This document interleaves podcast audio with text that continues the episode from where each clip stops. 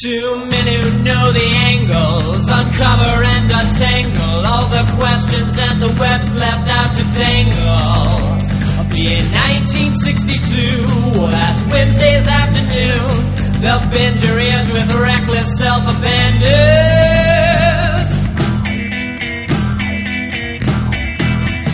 The amazing spider talk. The amazing spider talk. Come swing through the air, sit back and prepare for the amazing spider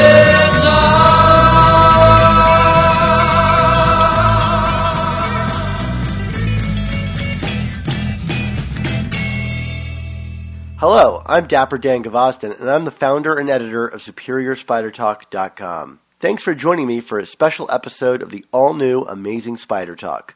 We hope you enjoy this podcast and that it provides an intelligent conversation between two fans, collectors, and creators as we look at the Spider Man comic universe in a bit of a bigger picture.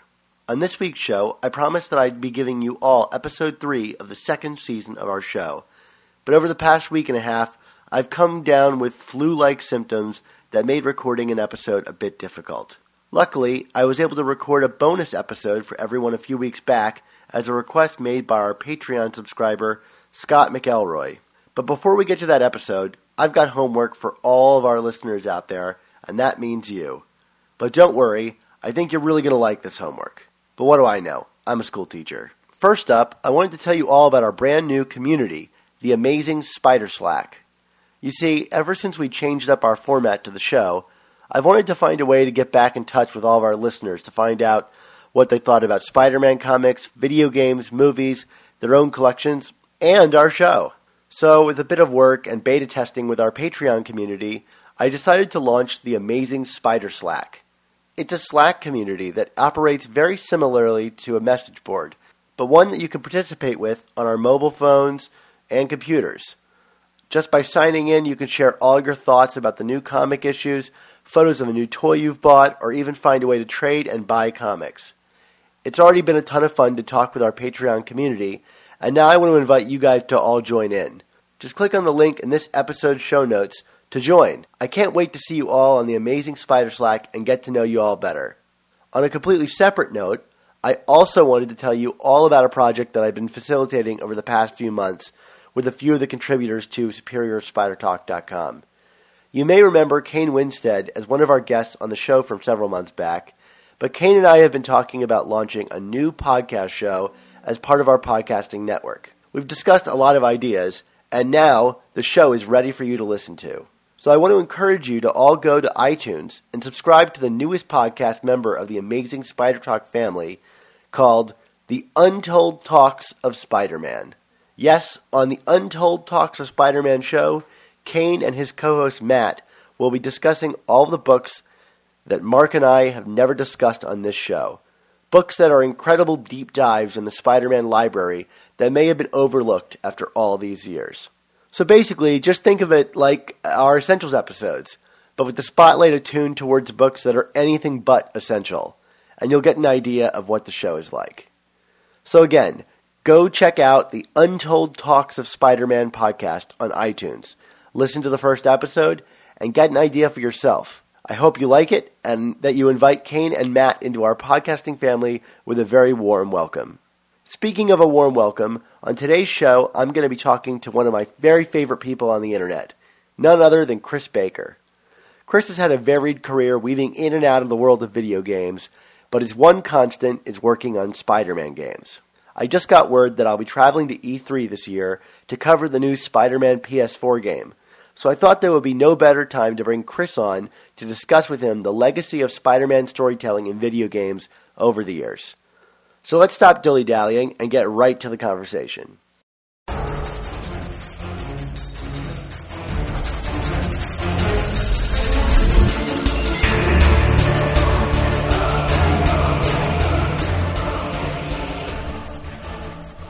Well, welcome back, listeners. Today I am joined by my friend, it's weird to say, uh, my friend Chris Baker, who I've talked with numerous number of times but never really uh, like this. So, Chris, welcome on the show. Why don't you tell our, our listeners a little bit more about yourself? Sure, it is a pleasure to be here. Uh, we have been internet friends for what three years or so now, and now we are actually finally talking with voices, which I find uh, pretty neat. But, you, you, did, you, did, drop my name in a in a video I conversation did. recently. Yes, I did. Uh, mistakenly, but I did. Uh, yeah, I guess I can talk to that in a second. But to, to answer your question, uh, yeah, my name's Chris Baker. I've been in the video game industry for about 20 years now, uh, pretty close to it. And uh, a lot of that was actually at Marvel. I was in the Marvel's games division for about seven years, from 2007 to 2014. I've also worked at LucasArts, where I was in PR, and I've also worked at the official U.S. PlayStation magazine, where I was kind of got my start from 2000 to late 2004 as an editor there. Uh, I've also worked at Gazillion, who made the Marvel Heroes game. May it rest in peace. And uh, I'm, I'm, currently uh, contracting in the industry. i have been working with Zen Studios lately. They make some really great uh, Pinball FX tables so that's a really quick version of what I've done. i am also I've, I've written a, a, book about uh, video games, uh, retro uh, superhero video games called "Wrong Retro Games You Messed Up Our Comic Book Heroes." Which, as the stupidly long title suggests, is about how uh, retro video games did not necessarily treat their source material incredibly faithfully. And, and we're, we're going to talk a little bit about that today. Okay, great. Yeah, that, that's uh, that's certainly on the agenda here for sure. Uh, and I also run a YouTube channel now called Superhero Video Games, which is about superhero video games, believe it or not. Uh, and I, I, don't. I just don't. I, I, I, flat out refuse to believe it. Yeah, and I, I recently, as, to speak back to what uh, Dan here just said, uh, I meant to say Dan Gilvezan in a video. Uh, who was the voice of Spider-Man in Spider-Man and His Amazing Friends, but I said Dan Gvozden in the video which you know, uh, I might be talking to the superior Dan right now. Uh, I like I've met Gilvezan once. He was a nice guy. He signed uh, he signed a thing that I had, like a little cell from uh, the Amazing Friends era. Uh, but yeah, I've been listening to you probably for longer, actually.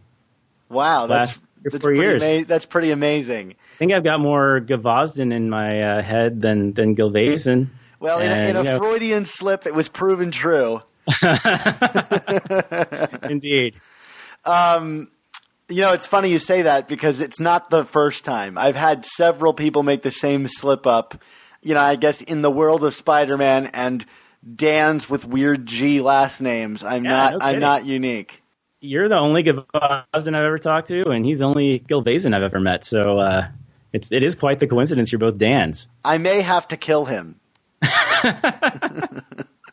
um, so you know, you you talk on your show all the time about the Spider-Man games, some of which you've even worked on, mm-hmm. and you know, I, I'm wanting to have you on the show for such a long time, and and uh, my laziness has finally subsided, and uh, and here you are, and I said, you know, I don't want to run through the same conversation you've had a million times regarding these games, so I said, you know why don't you pick something for us to talk about? And sure. it, it seems like you've kind of gone back to your book in, in a way.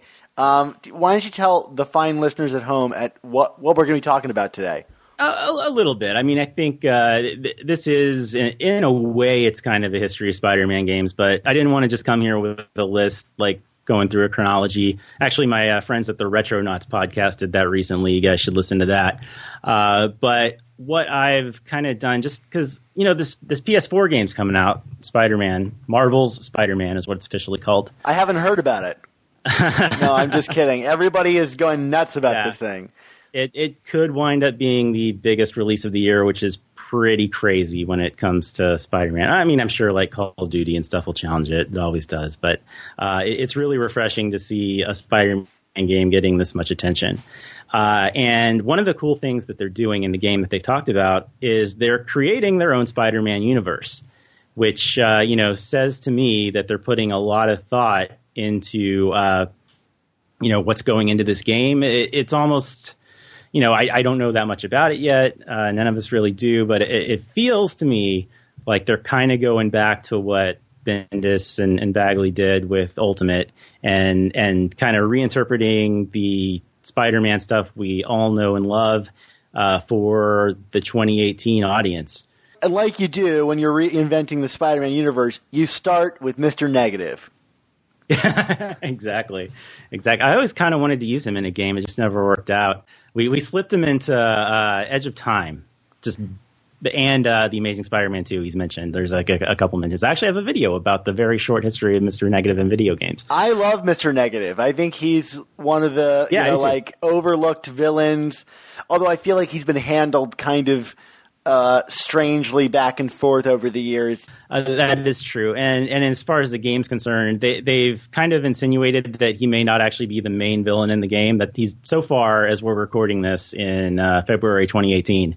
Uh, all we've really seen is Mr. Negative. We've gotten a hint of Kingpin, a hint of Shocker, uh, and we know Osborn is mayor. Yeah but yeah, actually, I haven't actually gotten around to telling you what, what the structure is here. That yeah, I, yeah, let's do together. that. But all that in mind, all that kind of universe stuff in mind, uh, I thought it'd be cool to go back through the history of games and kind of like look at the different approaches to universe that they've taken. Just kind of, I guess, to outline it, what those kind of buckets I've created here. There's direct adaptations, which actually kind of directly adapt something so that you're playing that comic story, you're playing that movie, whatever. There's like uh, comic flavored games that are kind of like what you'd expect to fit in the 616 universe. Isn't. It's not canon and never has been regarded as canon, but it could fit there if you really wanted it to. Uh, then there are games that kind of exist in the universe, uh, some of which were actually built to be part of canon. And then also, uh, actually, that's I think that's it yeah, those are the, the main categories here. uh, so yeah, let's let's start with direct adaptations. Is is is now a good time to start talking about that, Dan? I, I don't see a better time to. All right. Yeah, so these are games that kind of attempted to take an actual story, whether it was a comic book story we all know and love, or was completely random in some cases, or uh, you know, movies. Uh, uh, specifically uh, a certain trilogy that we'll uh, talk about here. Yeah. Uh, but the okay, okay, so early on we had this game called The Return of the Sinister Six, which uh, most people know as a Nintendo game. It also came out, I think, on Game Gear and maybe Sega Master System or something like that. Uh, so that game actually on its back of box it says based on the actual Marvel comic book series. Actually, let me rephrase that. Based on an actual Marvel comic book series. Return of the Sinister Six. Uh, those of you who know your, your Spidey will know that uh, this was a story called The Return of the Sinister Six. What are the issues? I've got it right here. Oh, yeah. Amazing Spider Man 334 through 339. Yes, the the uh, the Amazing Spider-Man 334 through 339, which was kind of the long-awaited sequel of uh, the Sinister Six coming back together, returning, if you will. Uh, but but even then, not really, because you've got a couple yeah. of like weird additions and the, in the Hobgoblin. It it always amazed me, kind of first diving into Spider-Man lore when I first did. Um, you know, because uh, I started reading shortly after the story, just how long it took to return to the Sinister Six within the pages yeah. of Spider-Man. We kind of accept them as you know, like a staple of the Spider-Man genre, but really, you know, they were gone for over 300 issues. It's, it's pretty, I agree. I don't think I don't think I even realized that actually till I wrote my book uh, three years ago, and, and I went to this game, and yeah, this is the first time they've been back in like almost 30 years. Has it been that long? it's 20 something years. Yeah, and uh, so so yeah, the, this was quite the the return. So you know, like I said, it was uh, based on an uh, what was the phrasing? Based on an actual Marvel comic book series. You would think, based on the title, "The Return of the Sinister Six, that it's based on the Return of the Sinister Six.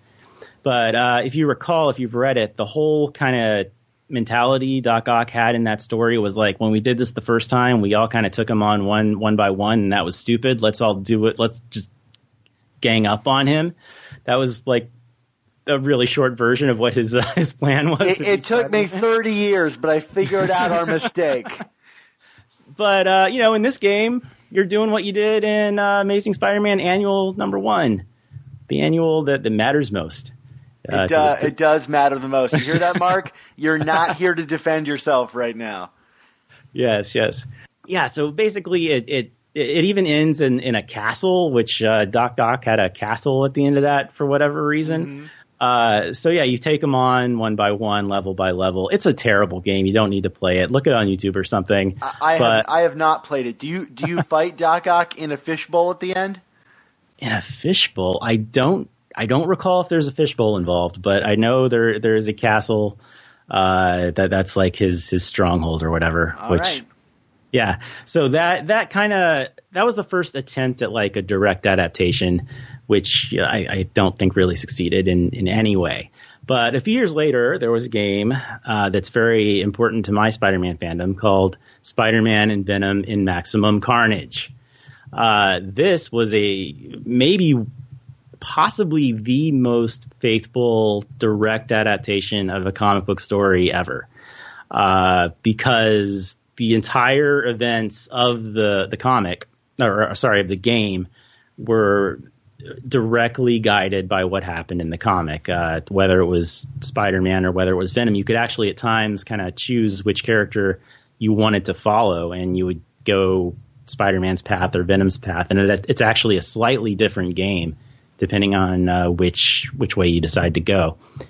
Uh, so they actually would take like uh, like panels from the actual Maximum Carnage story and uh, recreate them in the game. And it had a really kind of slick cutscene presentation, which uh, I hadn't really seen uh, in terms of like kind of a comic book style up to that point. So so that was pretty cool. The game itself, I, I thought was a, a, pretty good kind of final fight rip off kind of thing, just punch and kick kind of stuff. Uh, you don't, know, don't it, forget Green Jelly's score. That was the yes, real driving yes. force behind this. yeah, actually, it's kind of cool. The, the the score is really good. It, it, they have a song called "Carnage Rules." Green Jelly, if you don't remember, you probably know them best from the song Three Little Pigs. Uh, if you know them at all, they're basically uh, Gwar Junior, I guess you could say in some ways. Uh, they, you know, they get up in, in makeup and all that. Um, but yeah, so they had a song called Carnage Rules. It's actually a pretty cool song, and it was adapted as well as 16-bit systems could could do that. Um, and actually, when I worked on Marvel Heroes years and years later, we put Carnage as a, a team up character in the game, so he would tag along with you. And we actually made a trailer about that, and we used at we talked to Green Jelly, and we got their uh, actual uh, music to, wow. to use in the trailer, uh, which I was pretty proud of. That's awesome. Yeah, I, I basically was uh, exchanging emails with Green Jelly, and uh, you know, in a matter of like four days, I think we put that together. Oh, it was wow. pretty crazy. Yeah.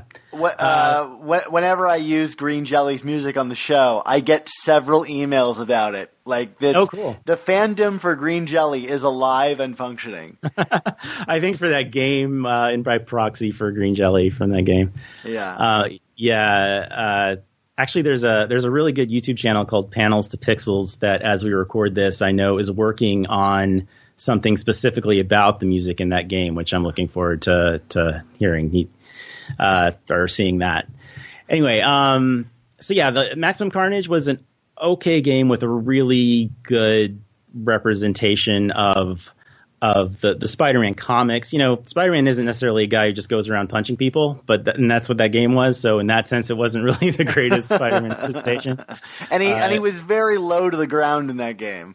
Yeah, you know, he had he he wall crawled. He did wall crawl. Uh, you could web sling, like do a just a simple swing on the screen. Uh, you know, you, you, had a decent repertoire of, of moves. I I, uh, I have to admit that um, I had this game in in the beautiful red cartridge uh, that, yeah. that it was in, uh, a favorite of my collection, and I was terrible at this game. I don't think I ever got past like the third level. It's because, hard. Yeah, it was really hard. And uh, I think you know I had recently started buying Spider-Man comics at the time, um, and because I so wanted to know what happened in the story of this game, I went out and bought you know the Maximum Carnage comics Oh, which cool. was exactly what Marvel wanted me to do, I'm sure, or or vice versa, um, or and vice versa, uh, Yeah. more likely. And uh, you know, it, it, it really kind of. I mean, at the time they were pushing Maximum Carnage so hard, it really like upped the mystique uh, uh of this Yeah. thing in, in a way that's like it's um, pretty much unheard of these days. Like, could, could you imagine a video game being produced about one story arc in Spider-Man? Like, I would love a superior Spider-Man game, but that kind of reality seems so divorced from the current culture we're in. yeah, I don't really see that. I don't. I see influence from comics. I don't see adaptations really happening much anymore. But um, yeah, so actually, this game right here, I mentioned earlier. I mentioned earlier, it was a kind of impactful on me. It like it. It kind of made me a Spider-Man fan because I liked it so much. And the animated series, I think, came out slightly after this did, and it was like that was just like you know the the beginning of me going from like hey i i, I always liked spider-man you know I, I think just as a someone who likes superheroes you, you like spider-man uh, but I, I didn't really know his his universe and all that until you know I started getting into this and th- this game like introduced me to like Cloak and Dagger and Iron Fist and Deathlok you know a lot of random characters That that's how Uh, I felt about the Maximum Carnage series. It's like uh, Yeah. it's, it's a who's who of who's who. Yeah. Yeah, people seem to really love or hate that uh, series. There, there's like no in between. To me, to me, I didn't read it really actually until just a couple years ago. I, I, I never actually read that story because I the game did it for me. Uh, I did find some interesting discrepancies, like uh, for example, uh, these uh, at one point uh, Spider-Man gets really pissed in the comic, and he, he's like, "You devils, I'm not going to take this anymore," or something like that. I guess devils was too religious or something. Wow. In in the con in the in the, the game, it says "you animals." You animals! I'm not going to take this anymore. Oh, how Uh, interesting. so- yeah, it- there's like some really odd uh, changes they made if you if you take a close look at it. Uh, but a year after Maximum Carnage came its sequel, which is called uh, Venom Spider-Man Separation Anxiety. Venom got the top billing in this one. Huh. Uh, do you have any was- reason why? Idea why? Well, Separation Anxiety is a Venom story arc, so I think that's that's one reason. And he's fighting all the symbiote spawns that came after him, like Scream and all them. Those are pretty much all your bosses. So the, it's an entire game of symbiotes. Uh, the thing is, it tried to present itself as a an adaptation of separation anxiety. It had nothing to do with separation anxiety. It had a lot more do, to do with Lethal Protector, which was the first Venom series. But they they made some changes in their own limited story that kind of went more along with separation anxiety, and it ended up in just being a mess.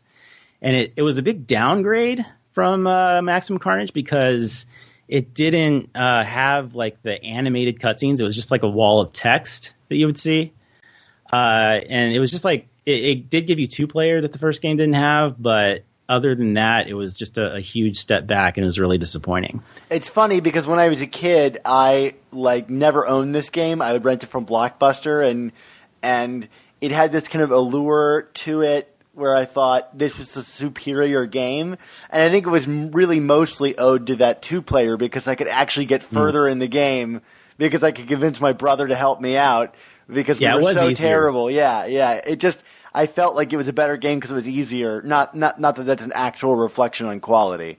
Right. Yeah. I, I, remember it being inc- very, very much easier. I could beat it. I could not beat Maximum Carnage. Maybe in that regard, it is it is superior. but you know, they pretty much gave you the same move set and everything.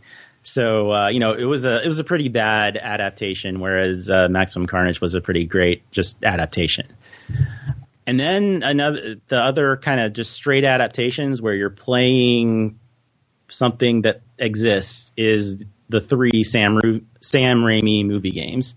Uh, they all kind of had slightly different approaches. Like the, the first one was very level based, uh, but it you know it started with the whole uh, you know tracking down. Well, well, it's you know it, it all of these games kind of uh, expand upon what uh, is actually presented because it's a two hour movie and it's going to be like an eight to ten hour game typically, right? So, you know, they, they the first one was an adaptation of the Green Goblin story, and it actually threw in new villains like Shocker and a couple other ones. I don't remember them off the top of my head, but uh, it, it, it did. Uh, it kind of felt a little too Green Goblinish toward the end, as I recall, because uh, it was like the first half of the game was was uh, Spidey fighting, you know, people like Shocker and uh, Vulture was another one. Had a pretty mm. cool, uh, pretty cool uh, looking uh, cityscape there. Uh, and you know, you just went through the story of Spider-Man. At the end, you saved Mary Jane from the bridge, and Green Goblin dies the same way he dies in the movie. Uh, so you know, they they definitely just tried to straight adapt the the movie uh, to game. And you know, Spider-Man Two, which is uh, an all-time favorite of a lot of Spider-Man game fans, uh, they it, it, was also the story of Doctor Octopus with you know even more new villains thrown in like Mysterio. But you know that one stands out for its open world, which was pretty revolutionary. This was shortly after Grand Theft Auto 3, which was uh, the revolutionary game in terms of open worlds. And uh, but the the web swinging in it is still the best there's been to date. Uh, I, I might take argument with that, but but we'll really? hold, we'll hold that when we get to I think the one that holds a, a candle to it. Okay, okay. Uh, yeah, well, I would say the, the popular consensus is that it is still the best web swinging to date. That's uh. And, you know, I, I actually, I think I know what game you're thinking of, and I might agree with you. Uh, but it is a, when, when, when it went from Spider-Man 2, I'm getting off a tangent here, but I think it's pretty relevant.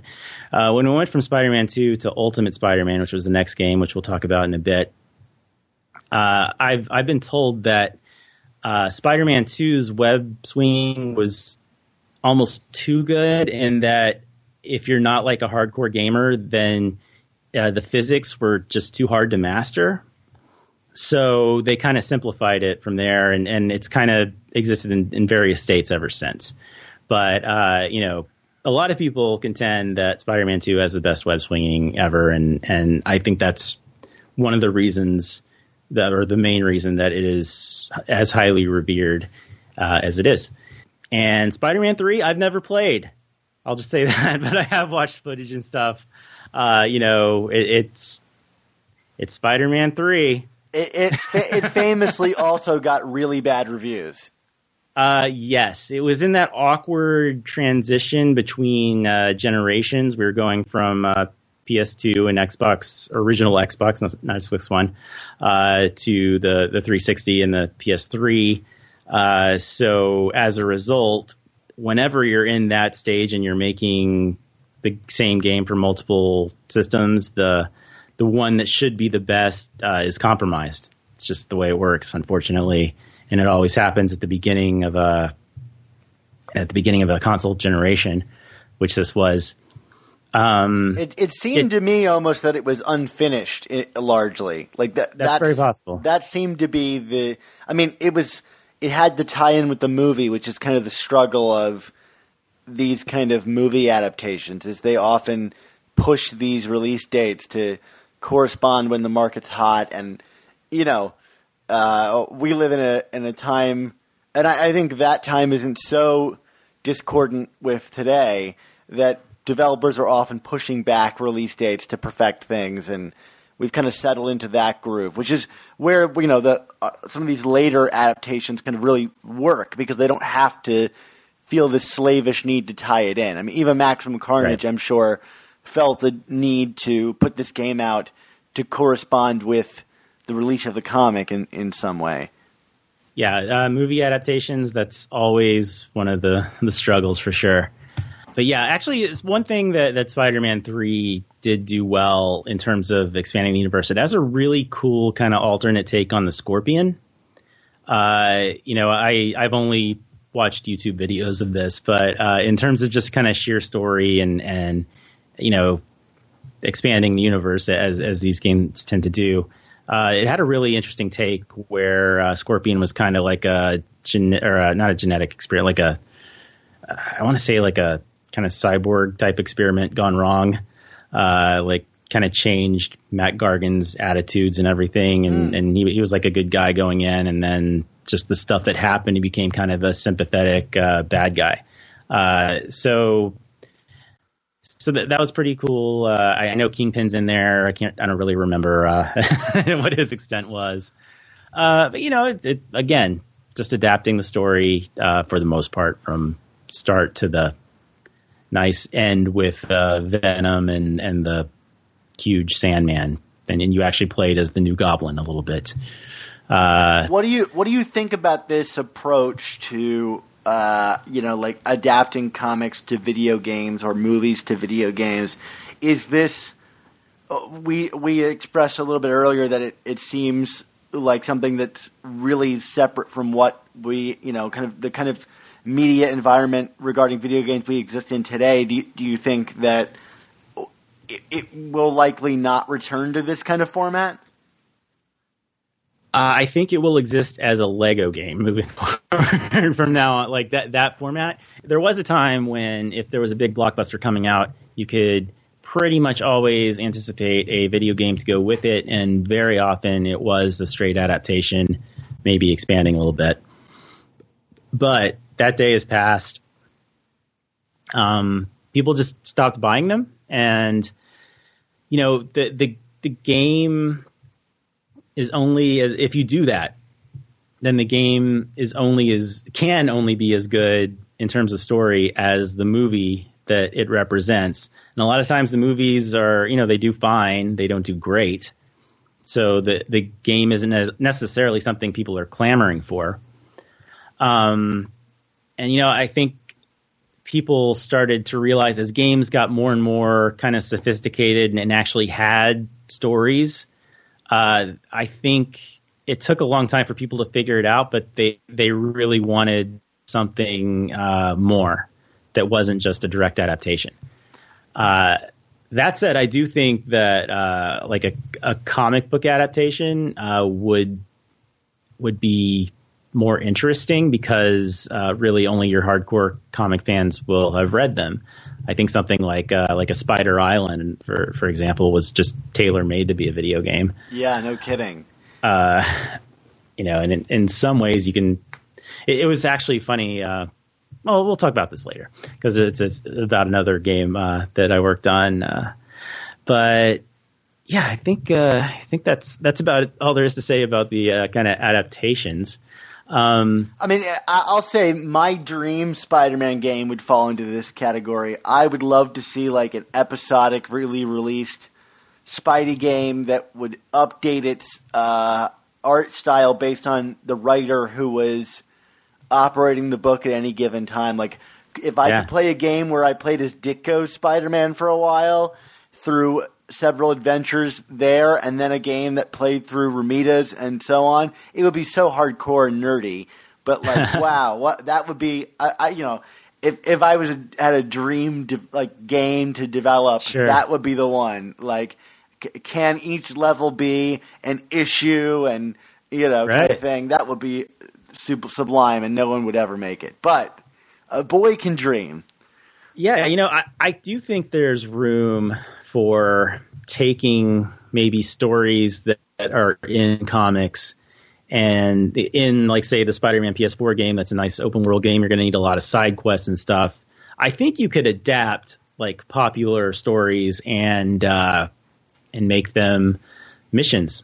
You know, just not what the game's about, but just like a side mission that you don't even have to do if you don't want to. I, like, I, feel like if they were smart as developers and wanted to have DLC that had like a built-in fan base that would want to buy it, you know, like buying the your favorite comic or select comic issues where you are like fighting your way out of a flooding building or you know, uh, mm-hmm. you know, any number of these stories could be really exciting uh, as a like a, almost like a, a nostalgia play.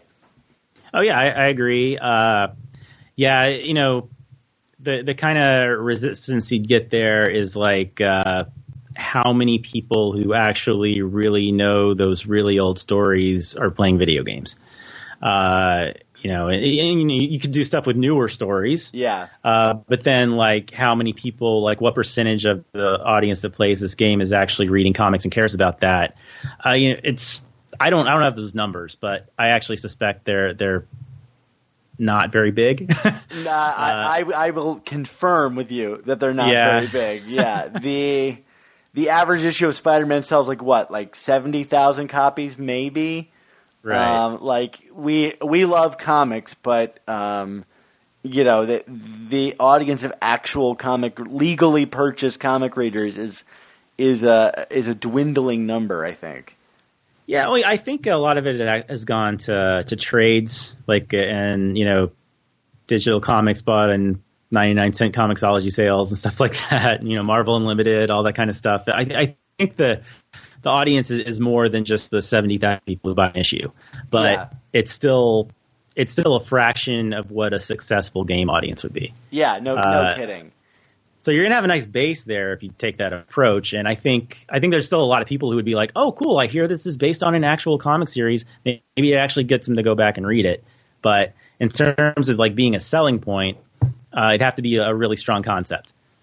Um, So, so next up, you wanted to talk about the the comic flavored games. Now, this isn't like Yeah. a Doritos chip flavor. Uh, what, what, go into what you mean by comics flavored games. so comic comic flavored games are, are games that you know if, if they if you wanted to throw them into a certain point of Spider-Man continuity, you probably could. You know, there's tons of tons of like spectacular Spider-Man issues and whatnot that that no one remembers that uh, are technically part of his canon. But uh, you know, like like I, I recently learned that that Spider-Man turned into Hulk at one point. Yeah, the Spider Two Hulk. points. Two points. Uh, uh, There's two points in Spider-Man where he's turned into uh, like a Hulk. Uh, I I didn't know that until recently. and Captain Uh, Universe. Yeah. Well, Captain Universe actually comes up as an alternate costume pretty often. I, I don't true. think people know what it means, but uh, but yeah, that that that is uh, something that gamers actually kind of know about through through alternate costumes. That's true. But I think uh, you know this is basically this category, comic flavored. I'm calling it. It is kind of your your comic, your games that are obviously based on the comics universe, but don't really have a firm place, and and they date back all the way to the beginning, which is Spider-Man for Atari 2600, uh, and that is basically the Green Goblin is has bombs, and Spider-Man has to climb up a building and stop him. Uh, it's it, you know it's an Atari game, so it's pretty simple. I do contend that it is one of the more playable today uh, Atari games that are out there. It's it's still kind of fun if you you know, if you you know what you're in for. Uh, you know, Your description makes it sound like Donkey Kong. Is that is that a it is kind of like? Donkey Kong. Okay. I was that was actually going to be the next thing I was going to say was uh, it, it it does have a very Donkey Kong flavor to it. The Green Goblin is at the very top of a building. Spider Man's got a he doesn't he doesn't wall crawl. The wall crawler does not wall crawl at all in this game, but he shoots webs, and uh, the webs cannot hit windows. Uh, for whatever reason, uh, the, his his webbing in this particular version uh, is uh, it's going to slip off of windows. But if You, you you don't know touch- the number one Spider-Man rule: don't hit the windows. I guess not. I guess not. Uh, yeah, so you, you got to make your way up the building, and there's like thugs. I, I don't know if I can't remember if they're thugs or if they're people to rescue, but you can touch them, and you're either putting them in their place as thugs or you're rescuing them as people. I I, I think it's thugs. Uh, but you work your way to the top. It's a big you got- distinction. yeah, well, it's just a it's a the shape of a person in a window. So There- there you use your go. imagination. Atari. Yeah, uh, and then you get to the top and you disarm the bomb and uh, you go to another level and you keep going and going because that's what Atari games did. Uh, one one kind of cool thing about this game is, uh, you know, back then, you know, now you have these teams of 100 plus people that work on top tier games. This was, I think, I think mainly one person with like music help from another person, uh, and, and that was a woman in a very male dominated field at the time. Uh, her name is uh, oh shoot, I for- forgot her name off the top of my head, but it, uh, she uh, is very. It, you know, it's like the, the only game she ever made, I think, and uh, it, it's just pretty cool. I think that uh, uh, the very first ever uh, Spider-Man game was developed by one person. It was a woman, and it was for a company called Parker Brothers, Oh, which uh, is is pretty appropriate. that's funny. Although there's only one Parker, but well, you know what are you going to do? Um, well, no, now there's now there's multiple. oh, Don't that's for- right. Don't forget about Kaine Parker. Yeah, that's true. That's true. Back then there wasn't. Okay, all right. Uh, so yeah, that, um, also this game has a really great commercial. You should check that out uh, at some point on YouTube. I made a video about it too. Going fast forwarding a few years, um, Spider-Man the video game is what it, this one game was called. It was in the arcade from Sega. I I think it does a really good job of kind of capturing the color of, of a comic book. Uh, it, it still has a really kind of cool look to it. It came out in 1991. It's all sprite based, so you know it doesn't look like uh, like a PlayStation One kind of 3D model or something like that. That that doesn't really hold up today. It looks really good for 1991. Yeah, it does. It does. And and if you go back and play it, you know, it's just it's just punch, punch, punch, and then there's some like platforming sections, and then it's a four player game. Uh, do you know what the other uh, playable characters are, Dan? Is Ve- Venom a playable character? He's like the first villain. No. No, yeah, Venom's is the first and last villain. He actually comes back at the end, uh, right after you beat Doctor Doom. Uh, yeah, you go to Latveria, which uh, the, the the game calls Latvelia. There you go. Made in Japan. Okay, I'm gonna Uh, I'm gonna guess Black Cat. Yes. Okay, you know those are the only two I played with my wife. We we played it in arcade a few months back. The other two are so closely associated with Spider-Man, though. Hawkeye and Namor. of course. How Yeah, how was- many of those were leftovers from the Avengers game they'd made? Uh, well, Sega didn't make that, so it, it was Oh. all yeah, it was all new stuff. Although yeah, both of those did appear in the Avengers game uh, that same year. Uh, yeah, so you could play as Spider-Man, Hawkeye, Namor, and Black Cat. Uh, they all basically had the same move set in in different ways. Uh, you know, Spider-Man had a web slinging move, and Black Cat used a grappling hook, and I don't remember what Namor and, and Hawkeye did exactly, but it, it- you know, everybody kind of played the same. But uh, you know, you went through and you just beat up on Scorpion and uh, Green Goblin and a nice menagerie of, of Spider-Man villains, and it had it had like it had Kingpin and it had Doctor Doom was the the, the supposed main villain, and then Venom comes back. This was like this was the first time I saw Venom actually as a as a person because I wasn't really reading the comics back then, and uh, he was a really new character at the time. And there's he does some things in the game that are not really a Venom kind of thing to do. Like he becomes like the size of like uh, Godzilla or something like that. Well, Or- time out. You must not have read Venom Inc. yet.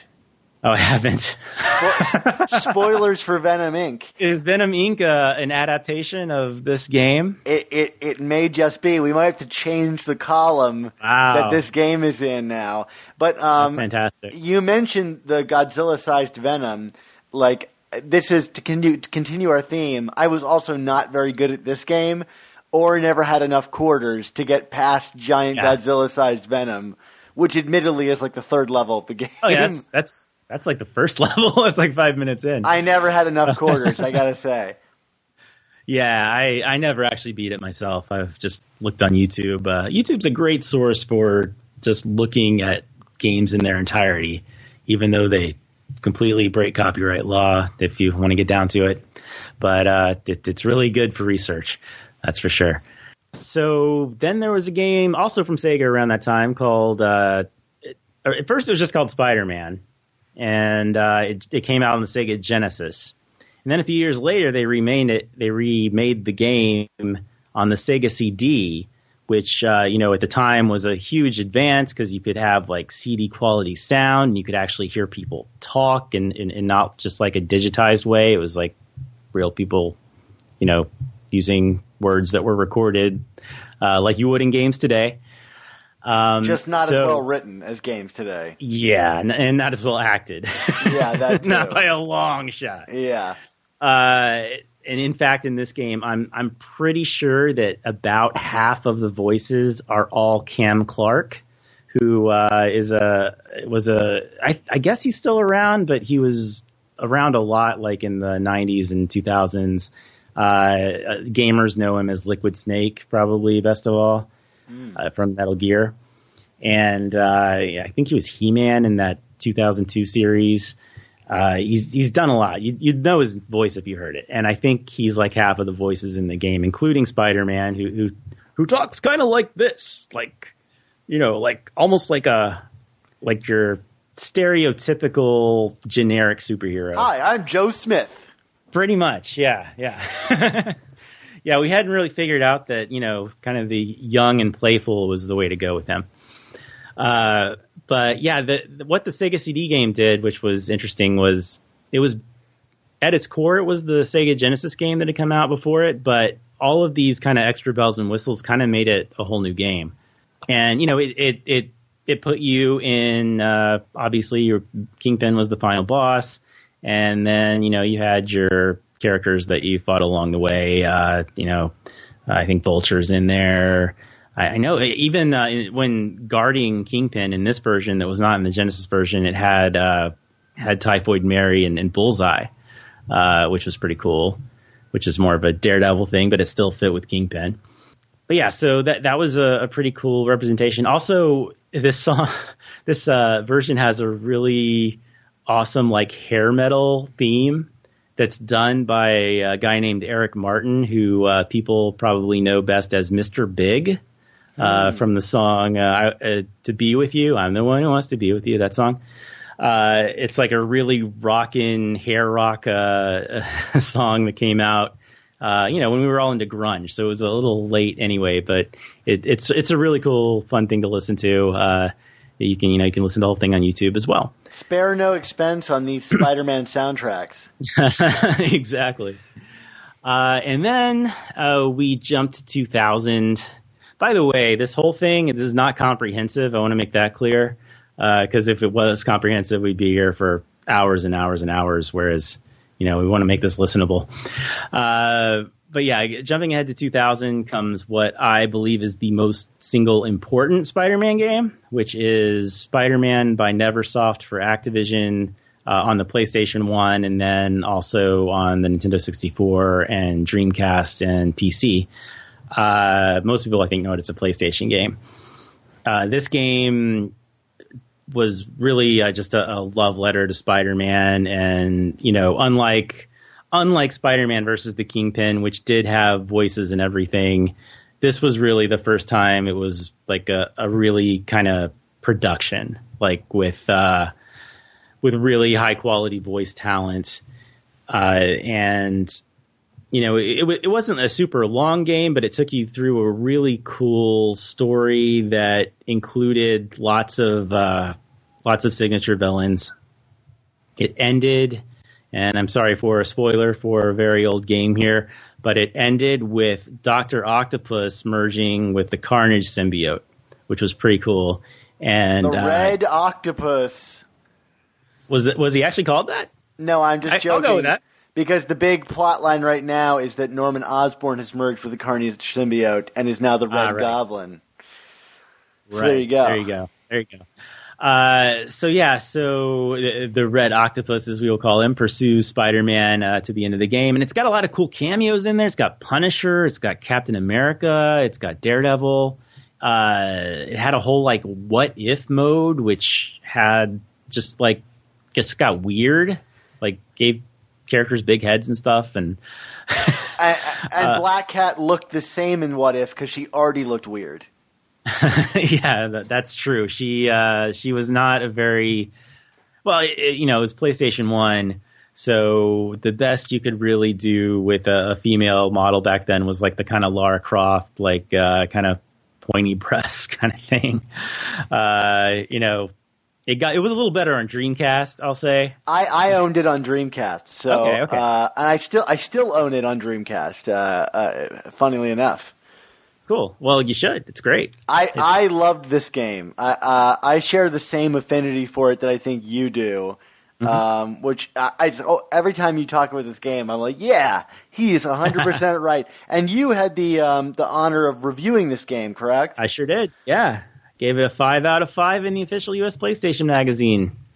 Uh, and I, I, still hold, I still uh, stand by that. Uh, it, it, generally got like eights and nines for the most part. Uh, you know, and a review is subjective. So I really love Spider Man, and I'm going to give it that extra. How how hard was it to give it that score in the magazine? Was there pushback? Uh, I wouldn't say there was pushback. There was a little bit of questioning afterwards, maybe a little bit daring from the. you know, I, I worked down the hall from Electronic Gaming Monthly, which uh, was, was another was which is actually the magazine I grew up reading, other than Nintendo Power, and uh, yeah, they got they gave it like seven fives and eights, I think, which you know is still pretty good. Uh, everyone acknowledged it was a good game. I think I liked it more than they did, but you know, I loved it. I mean, the, by the very fact that you could web sling across roof rooftops and Yeah. climb up walls, I was like hundred percent sold. yeah, Um, it, it, I can't it remember. definitely felt. Sorry. It definitely had the Spidey feel more than than any game for sure. I. I, I can't remember. Was this the one to introduce like light stealth into the Spider-Man world? I, I don't think there was much stealth going. Oh, there was a little bit. Yeah, there was like a level where uh, there was like a bank robbery and you stuck to the ceiling, and uh, you know you you would go basically hop down on guys. So yeah, there was a, a degree of stealth. It was not like what it would be in in, in some later games that we'll talk about here shortly. Uh, but yeah, there, was a degree there for sure. I, I remember a particularly frustrating like uh, office level where you're like jump, dropping out of the shadows from the ceiling. Is that this game, or am I mixing? That is it. That's actually exactly what I'm thinking of. Yeah. Uh, yeah, you know, uh, it's kind of funny when I was back then. I was working on the magazine. Uh, the person who showed it to us was a guy named TQ Jefferson. Uh, he now works at Skybound on Walking Dead stuff, but uh, he worked at Activision at the time, and it was his his production. It was he was a producer on the game, uh, and you know we kind of bonded at that point because he was a huge huge Spider-Man fan, maybe even bigger than me, and uh, and he, uh, you know, we, we kept in touch over the years because because we were we had this Spidey bond, right? Spider Brothers. Like you did, Uh, yeah. Then eight years later, he'd become my boss at Marvel, and he was the uh, the VP of games there from like 2008 to 2014. So, uh, you know, we he was my friend, and then he was my boss, and that was pretty cool.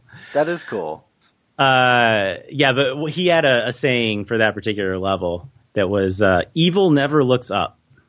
Because you you basically spent that that particular level on the ceiling, uh, plopping down on guys when you could. Uh, but that was his saying for that, which I, I still to this day find pretty funny because it kind of holds true whenever you're in that situation in any game, whether it's Spider-Man or not. Batman, Arkham Asylum, that kind of stuff. Evil never looks up. I, I have a, a phrase for that level in most Spider-Man games, which is evil is crawling on the ceiling. Because controls on the ceiling were always fraught with True. incredible difficulty. Yeah, the camera in that game was, was its biggest fault, definitely, and and yeah, especially when you're on the ceiling. Yeah, it's a it's a hard thing to to get right, like because we as human beings do not do that. And does it invert your joystick? I could never remember. Is up Yeah. up? Is down down? Uh, Like what is up and down when you're Spider-Man? Right, right. Yeah, that, fine questions, all of those. yeah, uh, you know, that had a sequel. Uh, it wasn't as good, uh, called Spider Man 2 Enter Electro. That's an interesting game because it, it, this is get a little heavy here, but the last level in that game was modified because the last level in that game was originally the Twin Towers Oh, this game came out, I believe it was October 2001. Uh, and I reviewed that game as well. I reviewed it like in August. So the version I played actually had the Twin Towers in it. And then, you know, we had September 11th, uh, awful day. Uh, and you know that it's one of those weird things where they, they were like, well, we gotta change this, and and so I think if you play it now, it's uh, it's like one kind of conjoined uh, building, but uh, that that was a is very awkward. Uh, but you know, the, the game itself was kind of more the same, just with not quite as cool villains. Like it had like kind of like the Rhino stage, but it had Hammerhead charging at you. You know, Hammerhead's okay, I guess, but Rhino's cooler, and uh, it, it, was, it was a bunch of that kind of stuff.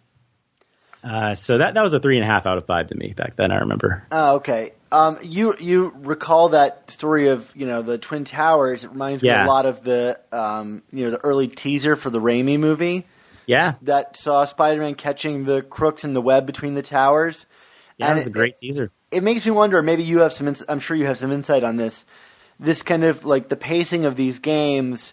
Um, you know, was were these right before the Raimi games? It seemed like there was a real like uh, uh, quick, you know, uh, quantity of these games coming out. Uh, you know, around the time of that first movie.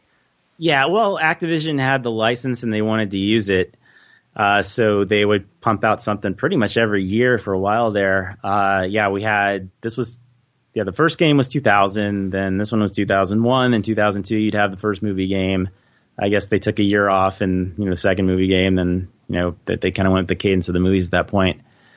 Uh, but yeah, they had the license and they wanted to use it. And I, they I don't it blame them. yeah.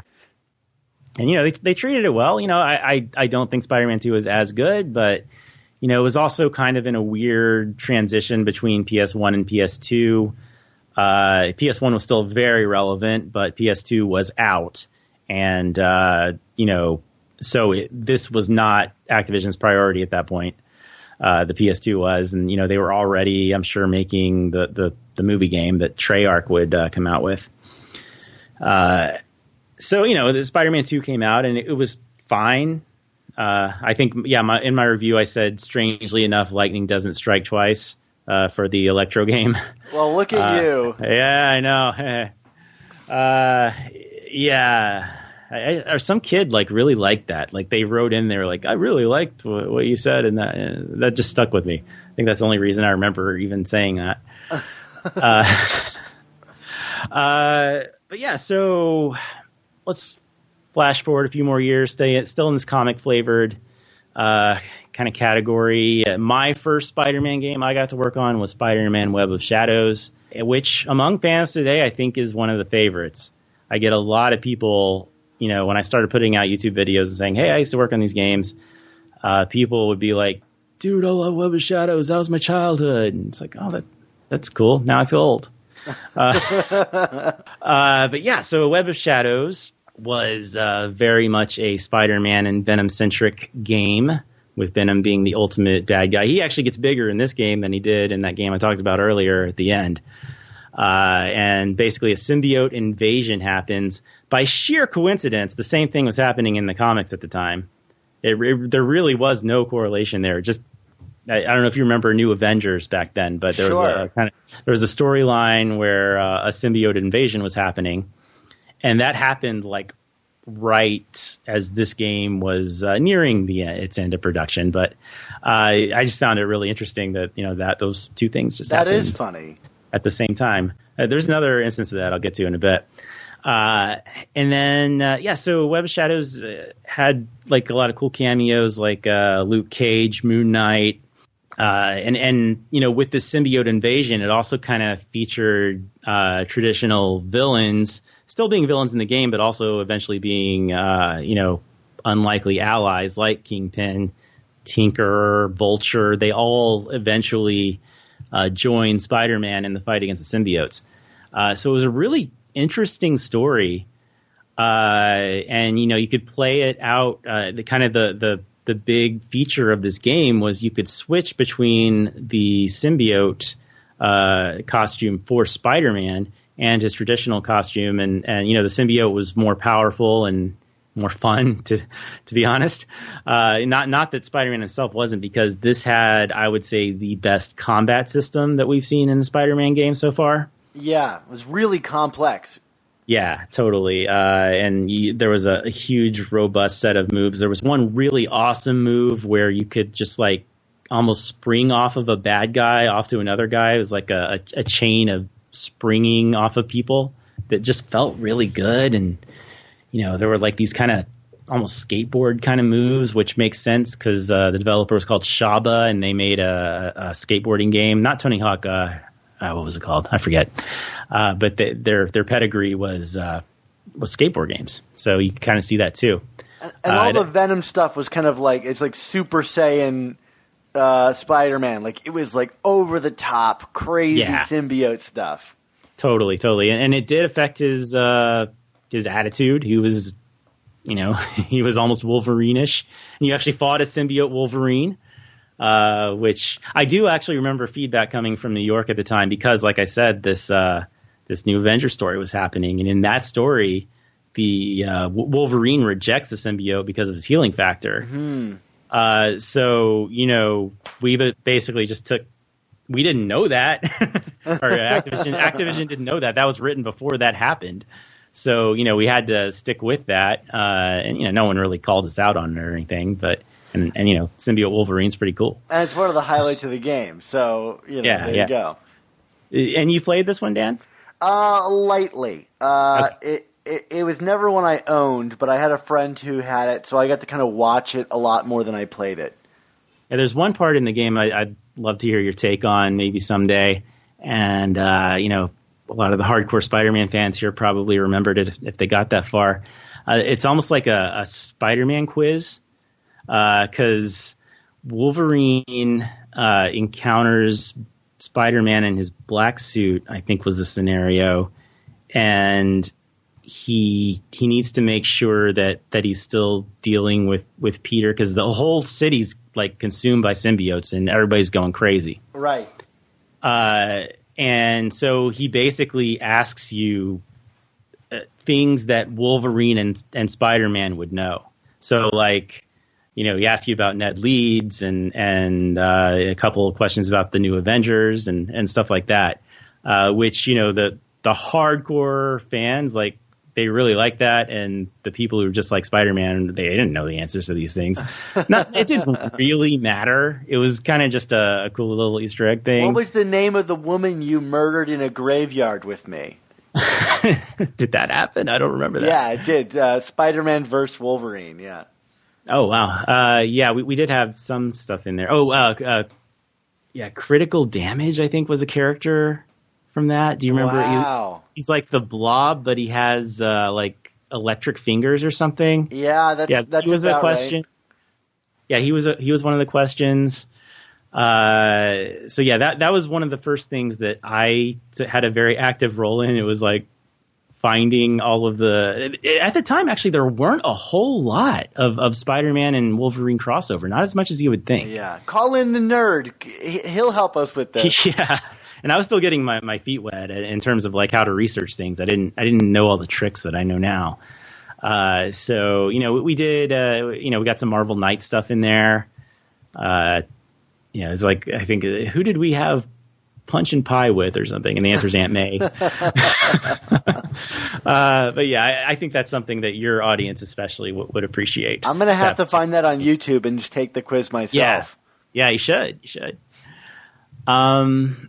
So yeah, that that pretty much covers Web of Shadows. You, you could go totally evil, by the way. Like you could end the game and be like, you know, the total black suit consumes Spider-Man, and, and he's ruling New York. Basically, he's like the ruler of the symbiotes.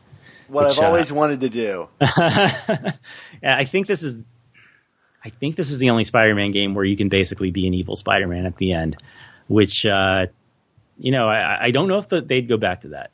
I think uh, I'm not sure I would have gone back to that in my my later years. It's a it's kind of a controversial thing to to do that. It, but uh, I do think it's pretty cool, actually. That game mechanic was kind of in vogue at the time too. This kind of good yeah, really meter. was. Yeah. It really was like Knights of the Old Republic and uh, games like that, uh, Fable.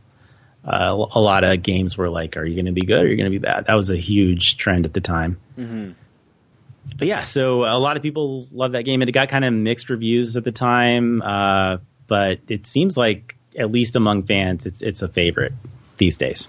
Yeah, I, I, I, I hear a lot about it, and uh, maybe a lot from you, but uh, I do hear a lot about it all the same.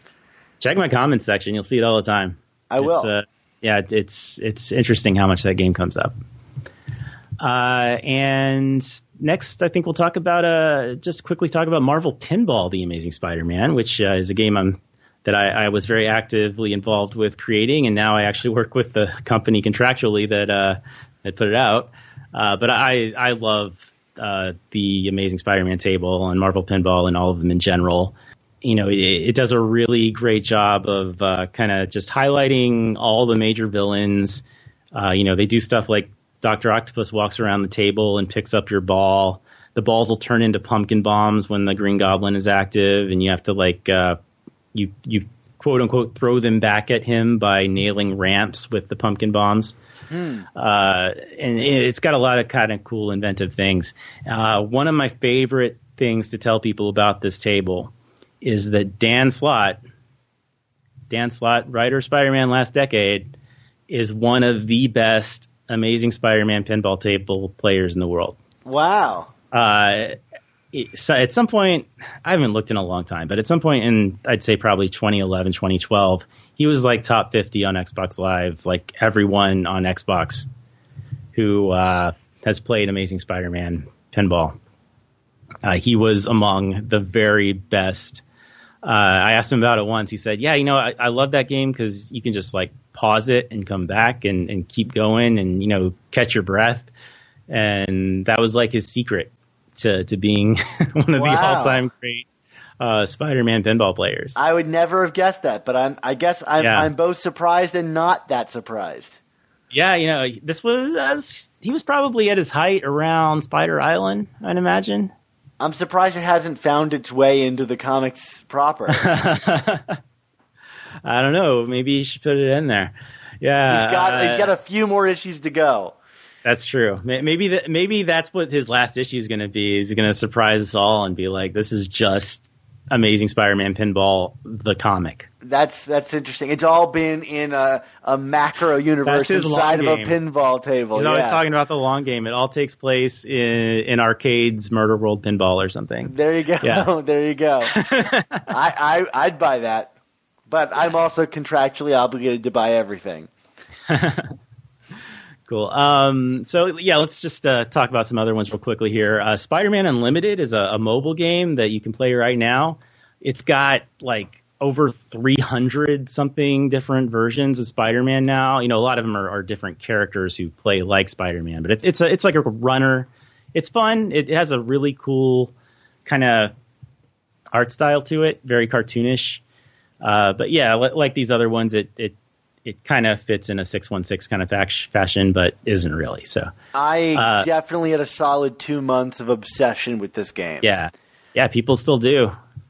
They it's, it's they active. updated it and added like turns into the game, and that's where I checked out because it was like it just suddenly got too random in terms of my skill ability. I, I, I was I was at the top of my game. I was uh, in the top of the rankings on that game, and then they added turns, and I was like, you know what? This is where us old timers check out. Yeah. So, yeah, one of my favorite games that I worked on was actually Shattered Dimensions, and that I, I, I kind of say it's a tie between Shattered Dimensions and the 2000 game as to what my favorite personal game is of, of uh, Spider-Man game history. Uh, Shattered Dimensions, if you don't know, was kind of Spider Verse like a very miniature version of Spider Verse uh, that came out in 2010 on X360 and uh, and PlayStation 3. Uh, and it, it joined together. Uh, well, we actually called him the Amazing Spider-Man, uh, and uh, he was voiced by Neil Patrick Harris because Neil Patrick Harris was Spider-Man in the the MTV cartoon. And we had Spider-Man 2099, who was voiced by Dan Gvozden. I mean Dan Gilvezan. uh, uh, the the Amazing Spider-Man. Uh, then we had Ultimate Spider-Man in his black costume. Uh, just the reasoning there was because we wanted to vary up the gameplay more. Because uh, if it's just Ultimate Spider-Man and then just kind of typical Amazing Spider-Man, then those are kind of the same character. So so we we gave the black costume back to him. Uh, and then the fourth one was uh, noir, which was a pretty new idea at the time. Uh, it, the the whole noir series had kind of just come out when uh, they were making uh, then when they were creating what they wanted to do with this game. So I combined these four different uh, eras, and they were all on this quest to find shards of uh, a, a tablet. I forget what the tablet was called but uh, you know, life and death or something like that. Something like that. Uh, but yeah, this was actually a story that uh, Dan Slott did bring him his name back into things. Uh, yeah, he, he uh, did the structure of the story and, and most of the cutscenes. Uh, some other writers worked on it as well. And uh, yeah, I mean, I think it, it's just a, a really great kind of look at. Uh, it has all your, your favorite characters in there in some form. Like it has it has like Noir Goblin, which was interesting. Uh, Noir Vulture. Uh, we, we made up some characters like uh, Hobgoblin 2099 was a, a made up character. A cool Uh, character too. I thought so. I thought so. Yeah, because they had a they had something they wanted to do with uh, the, originally it was just a Goblin 2099, and and there is a Goblin 2099 already, and it's kind of a different thing than what they wanted to do. So we were like, hey, just make make up Hobgoblin. You know, there's no Hobgoblin there, so make him a little more kind of. Uh, you know, uh, almost ro- I don't want to say robotic, but he, he's got kind of a, a more robotic appearance anyway. He's not robotic, but uh, anyway, he's all shiny. I like the shiny goblin. yeah, and we had a we had a Doctor Octopus that was female from 2099. Uh, she was pretty cool. We I, I was exchanging emails with uh, Tom Brevoort back then of, of uh, the who's been with Marvel forever as an editor. Uh, we kind of helped create him together you know, and you had like Ultimate Electro, and but one of the kind of cool things was, you know, like this is a game that we still we wanted you to think that maybe it could fit in all of these, uh, and you know, it didn't really at the time make sense for uh, like Ultimate Spider-Man to have the black suit because he just wanted to get rid of that thing. He never wanted to have that again. Yeah. Uh, so you know, we made it. We we made an excuse for that to happen. I remember I even went so far as to get super geeky about it and to say, you know, if we wanted to, we could put this like as issue number one hundred something point five, because th- there was like because he got it back later on, and, I think we'll talk about this again too. Uh, but uh, but yeah, so you know, we, we put a lot of thought into making things fit. As you as- could you could tell Shattered Dimensions beautifully done, um, and I think when we're talking about this kind of comic flavored, to me the comics were never better represented than in in Shattered Dimensions. It's Cool. it is. Uh, I don't know. I, I would say it's my favorite, but uh, uh, there's another one we're going to get to that might be my favorite. Um, but I think in terms of just like moment to moment fun, it never got better than Shattered Dimensions. yeah, I, I, I think I agree with that. Uh, it, it was definitely a kind of a tighter experience than something like a Spider-Man 2 was. Um, you know, it didn't have the open world, which is the reason a lot of people don't like it. Because uh, a, lot, a lot of people, once the open world hit, were like, Spider-Man's always got to be open world. There's no other way to do him. Uh, and you know, I think there's room for both.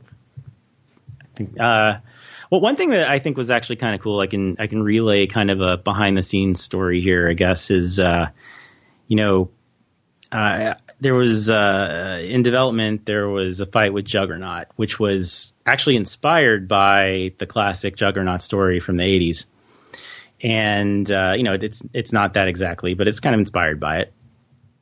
And the way it was initially kind of kind of made was, you know, Spider-Man just kind of beats him up and you know, that's it. Which if you know the Juggernaut, it's not really the case, right? He, nothing stops the Juggernaut. Right. So uh, the way the the fiction of this particular game worked was uh, these supervillains were getting hold of the shard pieces that everybody's after, and it was making them more powerful.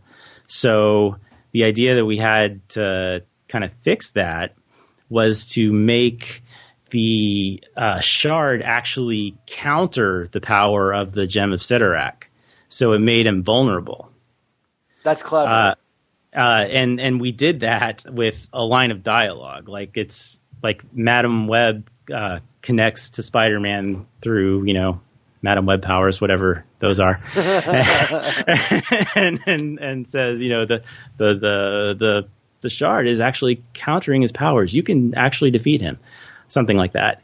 Uh, I think Spider-Man's retort is with with great power comes great vulnerability.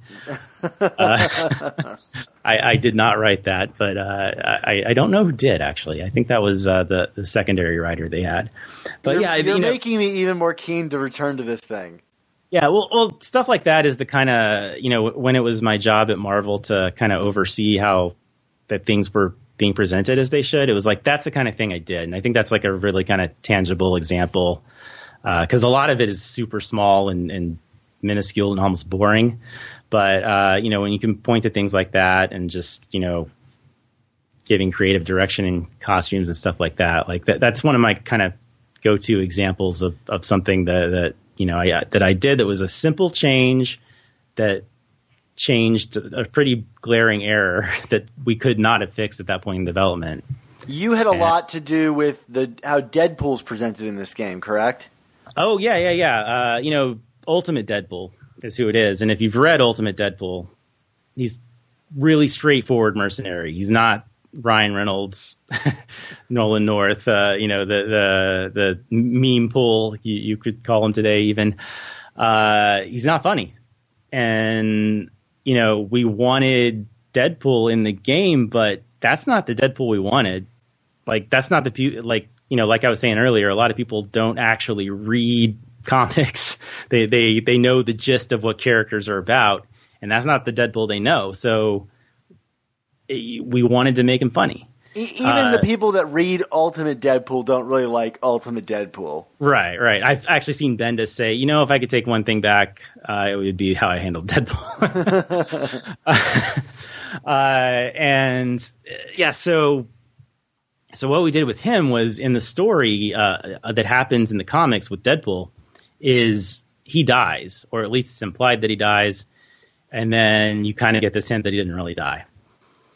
So we used that as a way to explain that he went crazy and he went loopy and now he's the Deadpool that you actually like.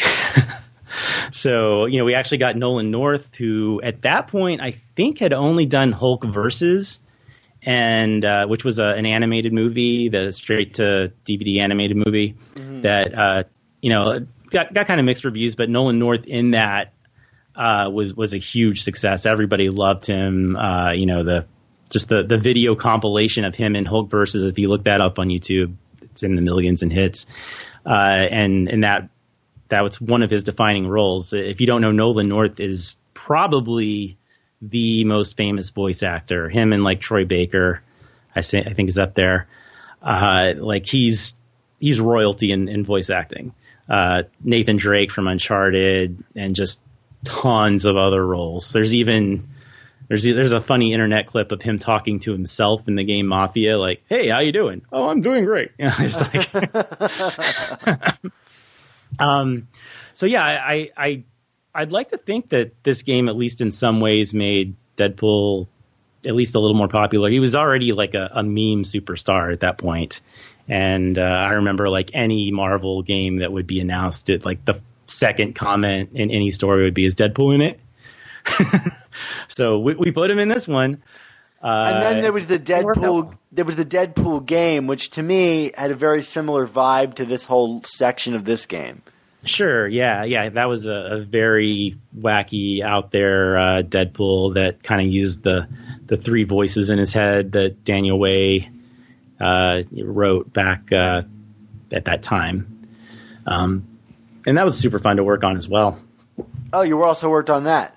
Oh yeah, yeah, yeah. That and Deadpool Pinball also, also had Nolan North. Really awesome. Yeah. And then you know the follow up to Shattered Dimensions, Edge of Time. Do you want to talk about that? Yeah, you know uh, that one gets, you know, it's not as good. I'll say that, but I think it gets a lot of uh, kind of undeserved flack for being like half the game that Shattered Dimensions was, because Edge of Time had uh, it had Spider-Man, you know, Amazing Spider-Man, and it had uh, Spider-Man 2099, and that's it. It didn't have any other, didn't have Noir, didn't have Ultimate. So people were like, "Oh, that's half the game." Well, no, I mean it is a shorter game. That is true, uh, but it's also uh, like a much tighter story with like they're actually interacting in this. There was only one scene in the previous game at the very end where the characters interact, which I always kind of regretted. But in this one, which was completely written by Peter David. Like he wrote everything. which is actually pretty rare. Yeah. Uh, it's usually uh, you know kind of split between uh, you know his creative direction, like you know like Dan did with. Uh, well, Dan wrote some of Spider-Man Dimensions or Shattered Dimensions 2, and he's offering creative director direction in uh, Spider-Man PS4. But uh, it's pretty rare for like one premiere guy to write the whole thing. But Peter David did, and it's a really tight script that uh, has a huge plot hole in it. I won't get into that, but uh, you know we we let that slide because it's time travel, and time travel is just weird like that. Did this come right before the um, uh, the resurgence of Spider-Man 2099 in the comics? Like it kind of preceded that. There seemed to be this wave of It was before that. of of things that just wanted to bring 2099 back. Was Oh, was- like Time Storm. Yeah, I think Time Storm. Do you know what I'm talking about? Time Yeah. Storm. Mhm. Yeah, that I think that came during the the uh, Shattered Dimensions era. So it's I guess it still kind of pertained at that point. It was only a year later. It wasn't a, a huge wait between those two games. Uh, that whole game was inside, which I think was kind of uh, uh, one of its negative points. Uh, it, it took place entirely inside of Alchemax so you know that there weren't any outdoor environments, which I think kind of worked against it. It had some interesting things, like it actually had it had Black Cat 2099, and it's never really clearly defined if that was like a just a clone of Felicia Hardy or if it was like a, like Felicia in another form or, or something like that. And then uh, at the end, uh, you want me to spoil? I, I I'll spoil it. Uh, at the end, it turns out that the big boss is actually uh, an evil version of Peter Parker, oh uh, which is, I think, uh, no, I'm not, I'm not going to say that because I, I might be misremembering here. But I, that was uh, that was something that Peter David really wanted to do. So, so we did that. Uh, we had anti venom in that game because anti venom was a big deal at the time. I remember, and he was like this big hulking anti venom. Yeah, yeah, yeah, totally. And uh, I think like that particular character model, I think is really beautiful, and even as a 360 game, I think kind of holds up today. No You back kidding, it was it. gorgeous looking. I mean, a lot a Yeah. lot of that game was really pretty to look at. Um, I mean, uh, so so back on the 2099 thing, was do you know if there was any push from Marvel to make a 2099 game? I mean, it just seemed like he he just suddenly appeared in like several different mediums at the same time, and then eventually found his own comic back. I mean, You know, I think what the answer to that question is that Activision thought he'd make a, a fun game character, like just his world. His world in in Shattered Dimensions was really cool. yeah, like the the way it was presented. Uh, you know, I don't want to say Blade Runner, but uh, it, it had a, a really cool kind of futuristic look to it that you know I hadn't quite seen. I don't know that I've seen like something quite like it before. Yeah, no, Um, and and the gameplay for him was wildly different than the other ones. Yeah, totally. I'm- a lot I'm of falling, a lot of gliding. Yeah, and uh, you know, like uh, yeah, he doesn't web sling, right? He just kind of zips around, and, and he's got Yeah. that uh, Matrix like effect. Yeah, I will say actually that Edge of Time corrected what I think is probably the biggest fault of Shattered Dimensions in the that being the characterization of, of 2099. In Shattered Yeah. Dimensions, we kind of made him another another Peter Parker. Really, uh, he's he's a little jokey, where you know Miguel's not really like that. Um, but yeah, I, I you know I think again that goes back to like what what are people expecting and, and what do they really want because people don't really know Spider-Man 2099. They know he has a cool costume. Yeah, you know, at least at that point. is this are these comic flavored games your favorite like type of game adaptation? If you were if you were to direct a game, is this what you would choose to do? I think so. Yeah, and, and I think they're. Uh, I think. I think the game being produced now mostly fits into that category. Uh, with the kind of caveat that it's definitively its own universe. I mean, but it has like the feast center in it. So like, you know, Yeah. like you don't get much more comic nerdy than that. exactly. Yeah. Yeah. We uh, the feast is in uh, Lego Marvel Superheroes. I made sure that was in there. there you go. Uh, I think it's in the Amazing Spider-Man 2. I think. I know Horizon is. because Horizon was still around and kicking back then. Uh, but yeah, so that is is that category, and there are many more examples uh, that we didn't get into. Uh, but in the, the final category, we, I think we, we can finally move on is uh, games that exist in the universe, or at least like really try to present themselves as something that directly relates to comics. So, real quickly here, one of them I think that's here is uh, an old game called Spider Man and the X Men and Arcade's Revenge which uh, is kind of kind of a sequel to uh, the famous issue of Uncanny X Men where Spider Man joins them against Arcade, and there's like a big pinball machine, and they're all like pinballs that Arcade is playing and terrorizing them with it in the murder world facility that he has created. Uh, and uh, this game kind of takes that approach and.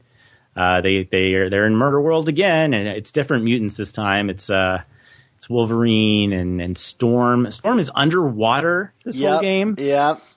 shooting lightning bolts. Yeah, and uh, Wolverine is in like in like a giant cake land. Uh, yeah, I think it's like a Babes in Toyland kind of Yeah. kind of setup for him. Uh, yeah, Cyclops is in there in his X Force attire. I guess that's what he was wearing at the time. And, Uh, and Spider-Man gets the boring opening level, which was just like him Yeah. Going from one building to another. Yeah, and I think it's the the video game debut of Carnage as well. Uh, this game actually came out in in '92, which I think is the same year that Carnage did. So there wasn't a whole lot to go on in terms of uh, of uh, you know knowing who Carnage is, other than his opening story. Uh, and there's actually a point where you beat him, and the Carnage suit uh, kind of goes away from him, and it's it's like a, a naked dude. It's like a, a naked 2D sprite just sitting there. uh, so full male nudity on your Super Nintendo. All right, that's what we all came for. Uh, yeah, so there was that game. That that game that game uh, uh, goes in line with the young Dan Gvozden was not good enough to beat this game game because it Oh, was God, so hard. Hard, It- yeah. d- don't be hard on yourself there. That's no one beat that game. I remember there being like a point in the storm level where I was just like, I think this is impossible. I don't think you can practically beat this part of the level. I think. I famously could only beat the Wolverine one if I said a prayer, and that was it. It does have a really cool commercial, which I covered in one of my videos. Oh, cool. Uh, it's only 15 seconds long, but has some really cool animation that they created, I think, just for the commercial. Neat. Uh, yeah, it, it was. Um, but yeah, so a much better game, jumping significantly further along in the timeline here, is Ultimate Spider-Man, which I've kind kind of getting the feeling is, is a favorite of yours, Dan. Yes, this would be the other one that's vying for like top place, uh, and and and my favorite in terms of the web slinging ability i throughout the game. Do, uh, is this the one you you were thinking about when I made that reference? Uh, I was actually thinking of Web of Shadows. Oh, Um, okay. To me, the the web slinging in Ultimate Spider-Man was kind of a step back because Okay. uh, it was very much simplified from Spider-Man 2, uh, and that was that was the thing that made me not really love it when it came out. Um, but in retrospect, as just a Spider-Man fan, uh, this definitely th- there could be an argument that this is the best Spider-Man game. I, I think that's that's a fair argument. I love the the art style of it, the wide variety of gameplay situations, and uh, I I really like the web slinging. I can see where you you know like it is less sophisticated, but there was something about the simplicity of how momentum worked in the game, and that the webs were actually actual tangible items for once. Like if you webs if a web hit a building, it would bend around the building, and Okay. you could sling a web into like an overpass, and it would flick you up into the air. And I remember spending probably hundreds of hours on all of the additional bonus challenges where you just like spin your webs through these hoops, and it drove me insane. But I got so good at the web slinging in that game. Yeah. It, was like a, a new muscle I found on my body, you know, like, uh, so it may be more like that it's not the best at web slinging. I just obsessed over it the most. Yeah. Well, one thing that was really cool at the time, they were making a big deal out of the fact that this was canon. This was Ultimate Spider-Man canon. Turns out it wasn't. I mean, they even they even like advertised a Venom storyline during the Immonen run as being it would address this game and it would show you how it fit into canon and uh, all this stuff, and that didn't really work out either. Yeah, that was what in the 130s ish, somewhere around there. Yeah, yeah, Yeah. and, and, uh, you know, it's like one. It's a typical one of those like Bendis doesn't play games with with marketing. you know, like marketing has one idea and Bendis has a whole other different idea. Well, I mean, I think this was Activision marketing and not so much Marvel uh, at the time. And, you know, that was years apart too. It was like a, it was like five years between this game Yeah. coming out and and that happening in the comics. So at the time when you played this, it did fit. Absolutely. and you know the the presentation is is top notch. Still holds up. It's beautiful. Uh, the the kind of cartoonish, uh, you know, Bagley come to life kind of stuff. yeah. Uh, and uh, you know, you could be Venom in it, and you could eat people. with, with that awesome Grand Theft Auto mode where eventually Shield shows up and tries to take you down, um, which at a certain point gets to be impossible, but uh, it was fun while it lasted. yeah, for some reason, I remember the the beetle chase in this being like stupidly hard. Oh yeah, that was difficult. Yeah, that was like like the the rest of the game I was fine with, but just like that one damn chase took me forever. Yeah, and there's Uh. there's a great electro chase and um, a rhino chase where you have to swi- like spin your web through buildings that he's run through. I remember thinking that was really visually exciting, and you're like saving people from cars that are stuck into the side of buildings. Oh, cool. Yeah, I there's a. I need to go back to that one. I haven't really played it since it was new. I've I've watched it a few times on, on you know just cool highlights on YouTube and stuff. And, Yeah, uh, it, it is it is it holds up, and uh, you know it's an all time great for sure. story wise, the big thing I think that didn't match up when we're talking about these kind of in universe games is that like this one, the big twist at the end is that like it kind of confirmed that the reason Peter's parents died was because they were like uh, killed because of the venom symbiote that they created.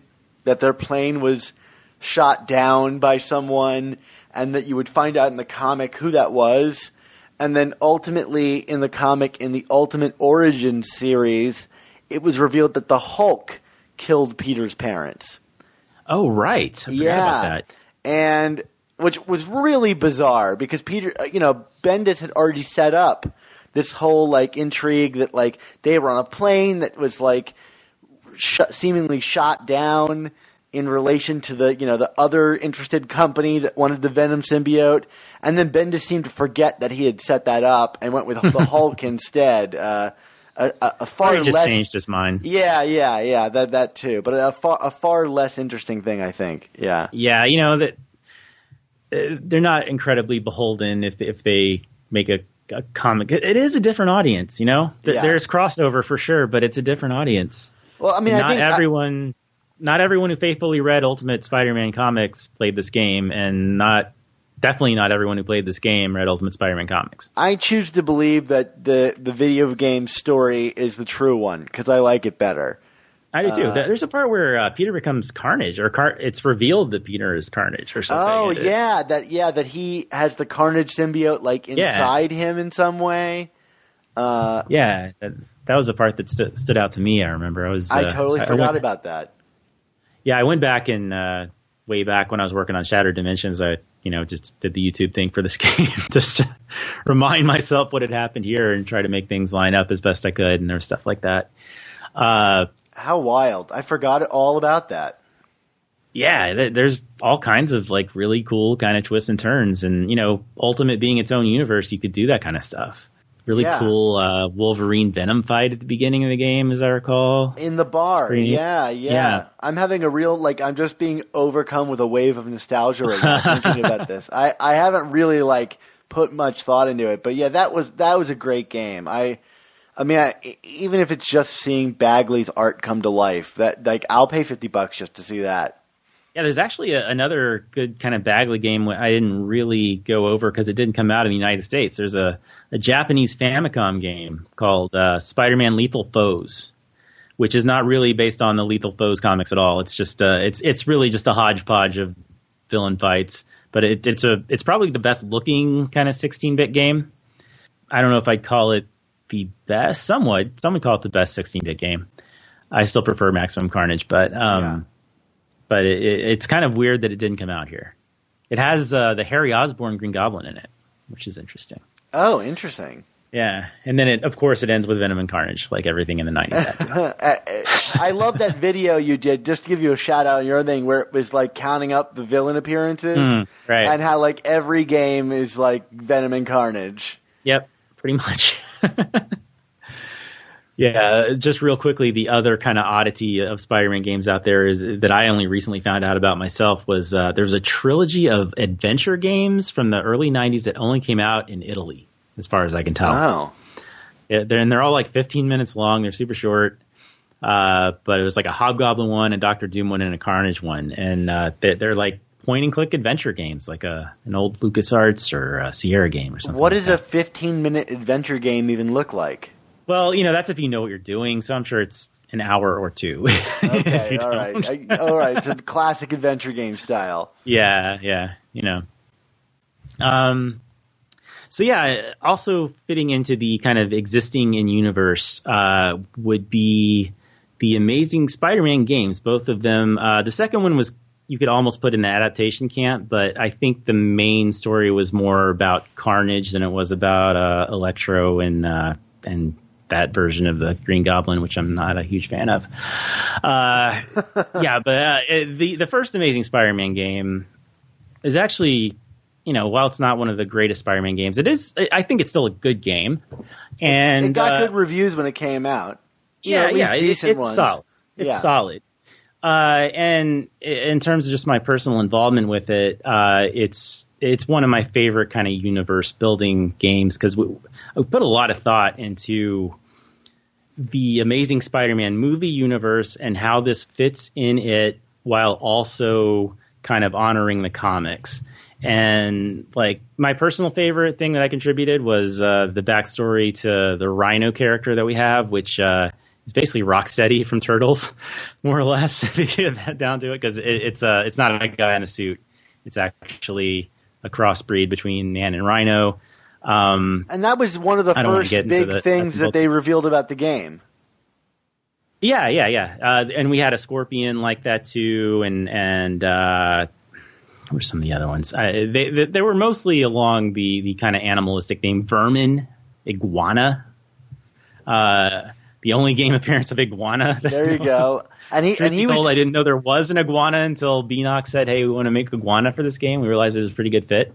I remember it Uh, was it was heavily advertised on the back of Iguana, and I was like, how many people think this is the lizard, but don't Yeah, really know the difference? Yeah, I know. Like there were there were people in our office who were like, you know, your lizard might look better than than the actual your, iguana might look more like the lizard than lizard does. Uh, not not at any official level. I don't want to get like weird rumors out there, but you know, just in fun talk. Uh, yeah, I was like, yeah, the, the looks really good. they, they they made really. I love the scorpion. I think scorpion looks badass. Uh, but yeah, so I I think the the backstory for Rhino that we have in that Amazing Spider-Man one game is better than the Rhino that would actually appear in Amazing Spider-Man two. And I'm not going even to fight you on, on- that. I had I had an idea, and I'm not going to get into it here, but I do have an idea of how those could still work. But anyway, going back to the point of this whole bucket that I've put this into, the Amazing Spider-Man movie game was basically a sequel, like a 1.5 uh, of the Amazing Spider-Man, and it was all about uh, Alistair Smythe and uh, the Spider Slayers, and you know it it it, it kind of presented Smythe as an Oscorp scientist who was uh, trying to you know do good and rid the world of of the lizard happening again, and you know goes goes crazy, goes too far. Uh, it's got some pretty cool story beats in there. It looked like it Um, got and- really like big in parts too, in a way Spider-Man games never had been. You had big city-wide set pieces. Uh, oh right, yeah. In a way Yeah, that we ne- we've never seen before. Humongous. Yeah. Yeah. like like there was one. I think at the almost the beginning of the game. I want to say very close to it, where it's like the size of an, an entire New York park. Like that, that was like how big this uh, particular spider slayer was, which isn't practical at all. There's no way that could really happen. But Where did he build this in secret? Yeah, exactly.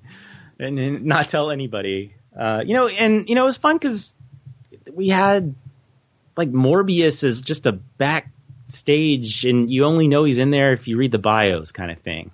You know, uh, and and and I was trying to kind of build a a world that we could, you know, maybe think forward to in, in future games, which is something I'll talk to a bit more in a minute.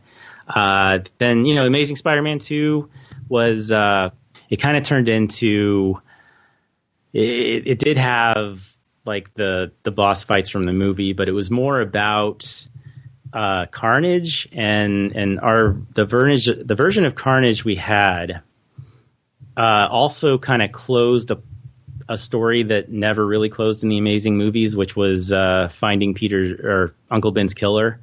Uh, I don't know if you remember that, that he had like a star on his wrist or something, and that story was never really brought to a conclusion. But we did that in the game, uh, and you know, it it kind of played into uh, the the beginning of Cletus Kasady and how he became Carnage with no no Venom in this universe, which was weird.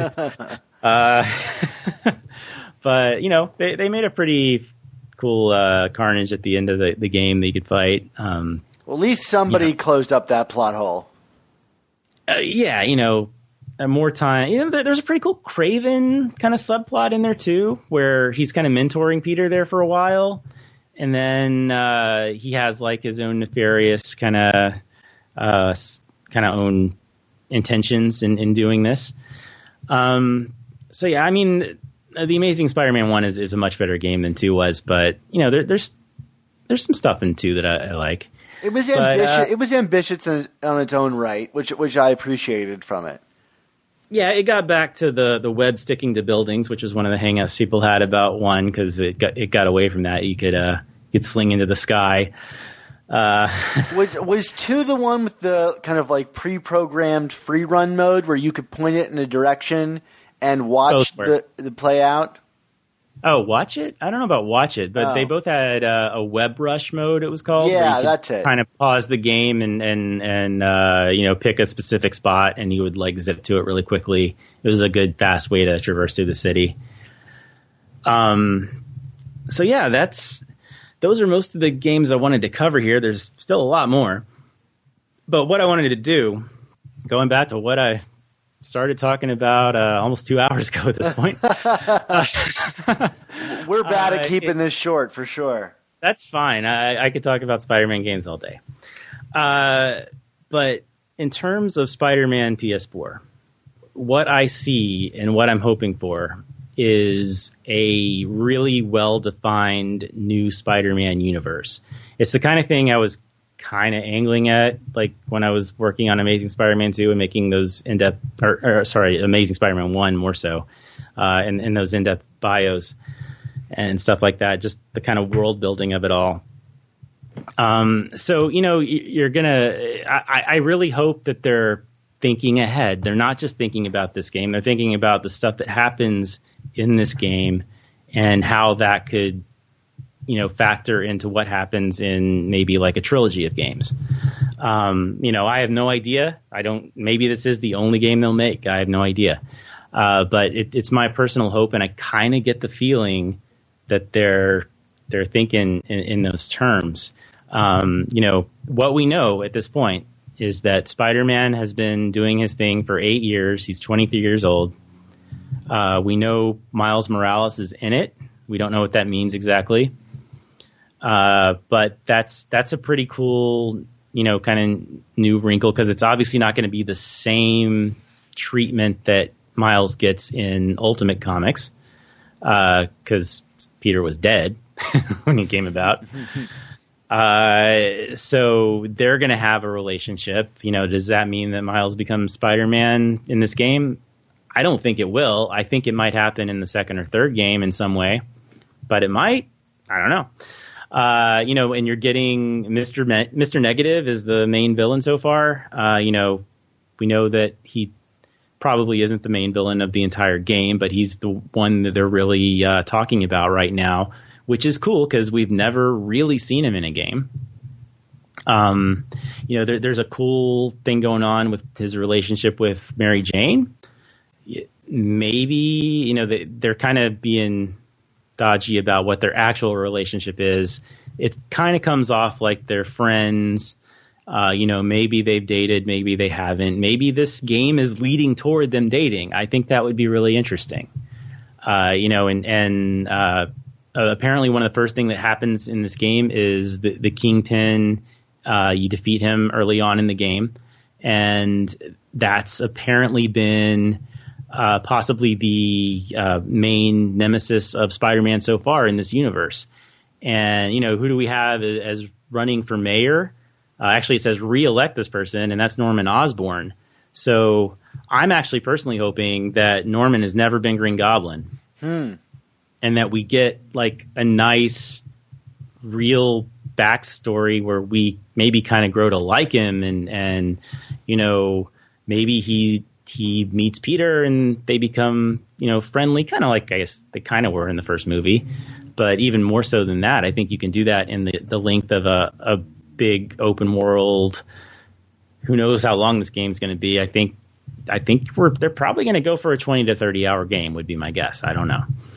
I'm so Um, hoping that um, you know this game seems to be have, borrowing heavily from Arkham Asylum, which, like, weirdly enough, I thought every game was going to steal from Arkham Asylum, and in many ways, it still remains one of the only games of its type to do what it's done as well as it's done what it did, which is in terms of uh, yeah in terms of like universe building or universe uh, building, fighting? game, gameplay, making every element of the superheroes uh, like arsenal and world kind of fit together, um, like completely cohesively. Like, there's not a moment in that where you're like, oh well, Batman, you know, like there's a reason why he can't use this thing here. No, he's got all of his gadgets and Right. and they all work exactly the way you think they'd work, and the world just plays out exactly like you are Batman. You don't have to really suspend belief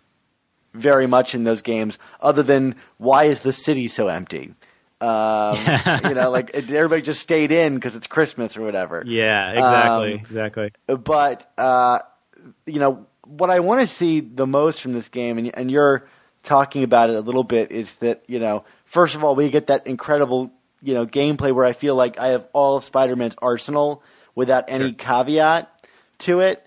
Um, but also that, and this is rare in Spider-Man comics, is that you get this cohesiveness of the world. Like I feel like the Arkham games, all the villains have their own little like layers, but they all feel of a piece to that city. Like they all belong there and they all like clearly work and communicate with each other. And Spider-Man's comics are always kind of like maybe in the rare instances of the Sinister Six, as we talked about earlier, they feel like okay, you know, like Doctor Octopus is over here and the Shocker is over here in another place, and they Yeah. don't ever really merge, and you never get a, uh, that strong a sense of Spider-Man's New York, even though New York is very present in Spider-Man comics.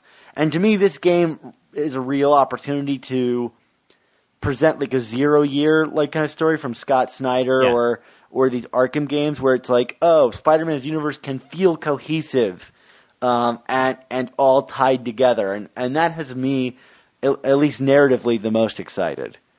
Yeah, and you know that's the kind of thing you can only really get with you know 50 years of history behind you. Yeah, Uh, is to to know how these kind of relationships all play out, and at the same time, you know, they may play with them and do things we don't expect. I'm sure there's going to be a lot that's in line with what we know.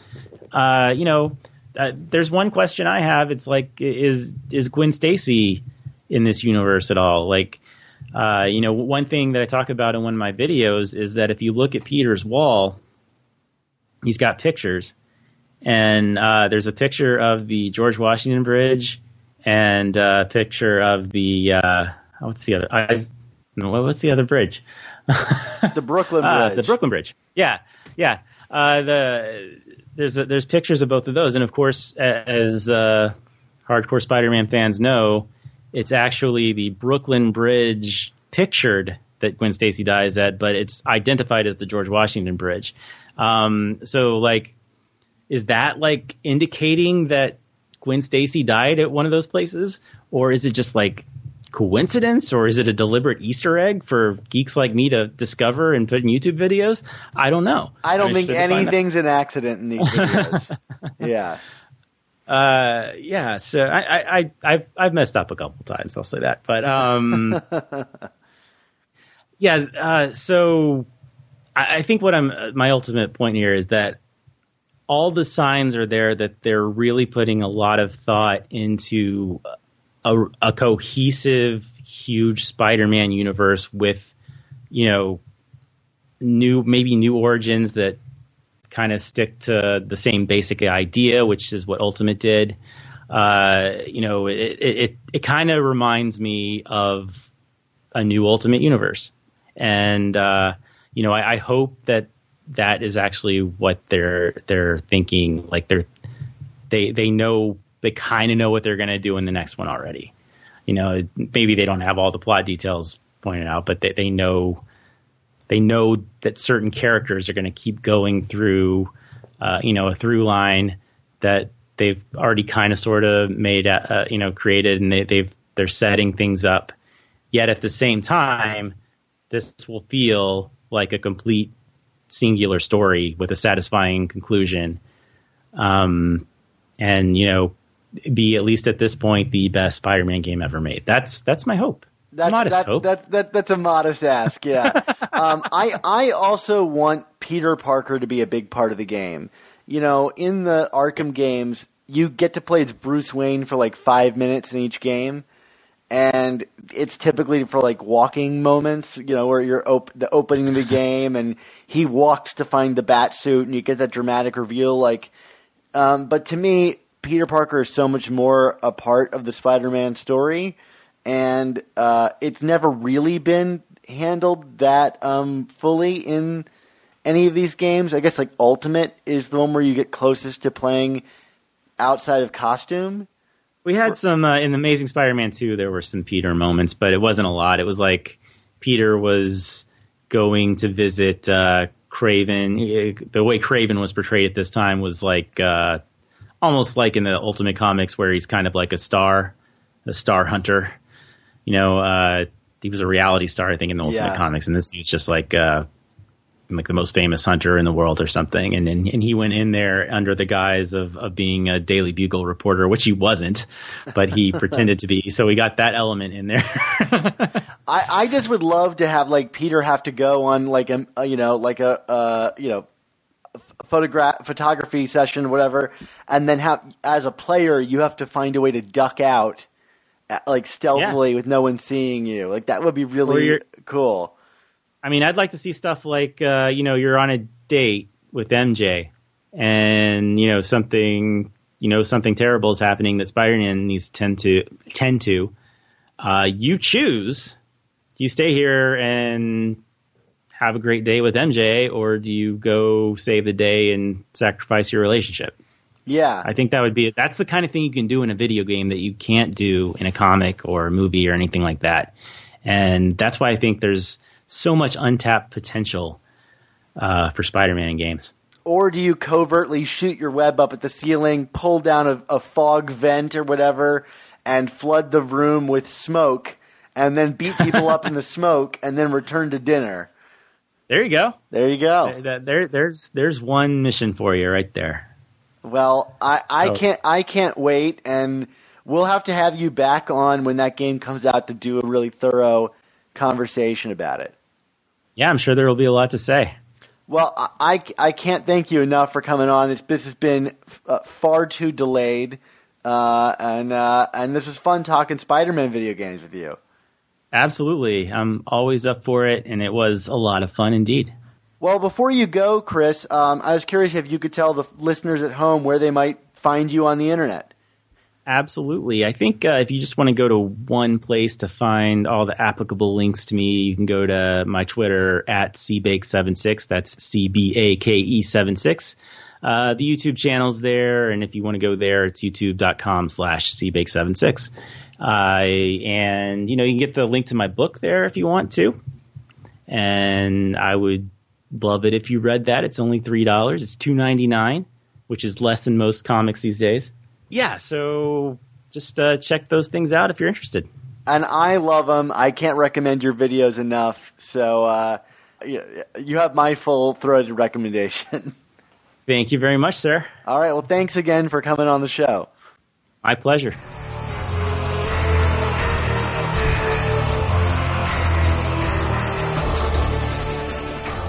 Hey, it's Chris again, back with one extra message. When Dan and I recorded this segment, I wasn't sure I actually wanted to do what I'm going to tell you about, but I am doing it, and it's pretty big for Spider Man game fans.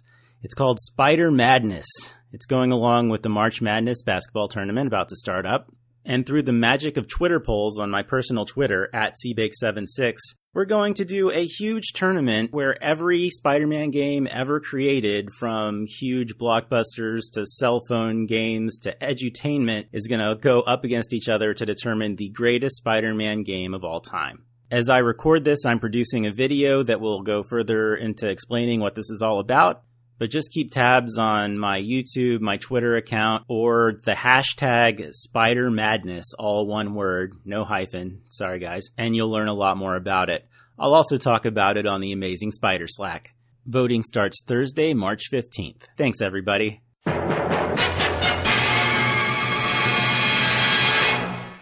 Well, you made it to the end of the episode.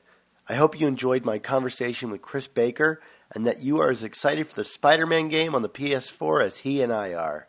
And please don't forget to join our amazing Spider Slack. Subscribe to our new podcast, The Untold Talks of Spider Man, available where all fine podcasts are downloaded. And join Chris for his Spider Madness when it kicks off in the coming weeks.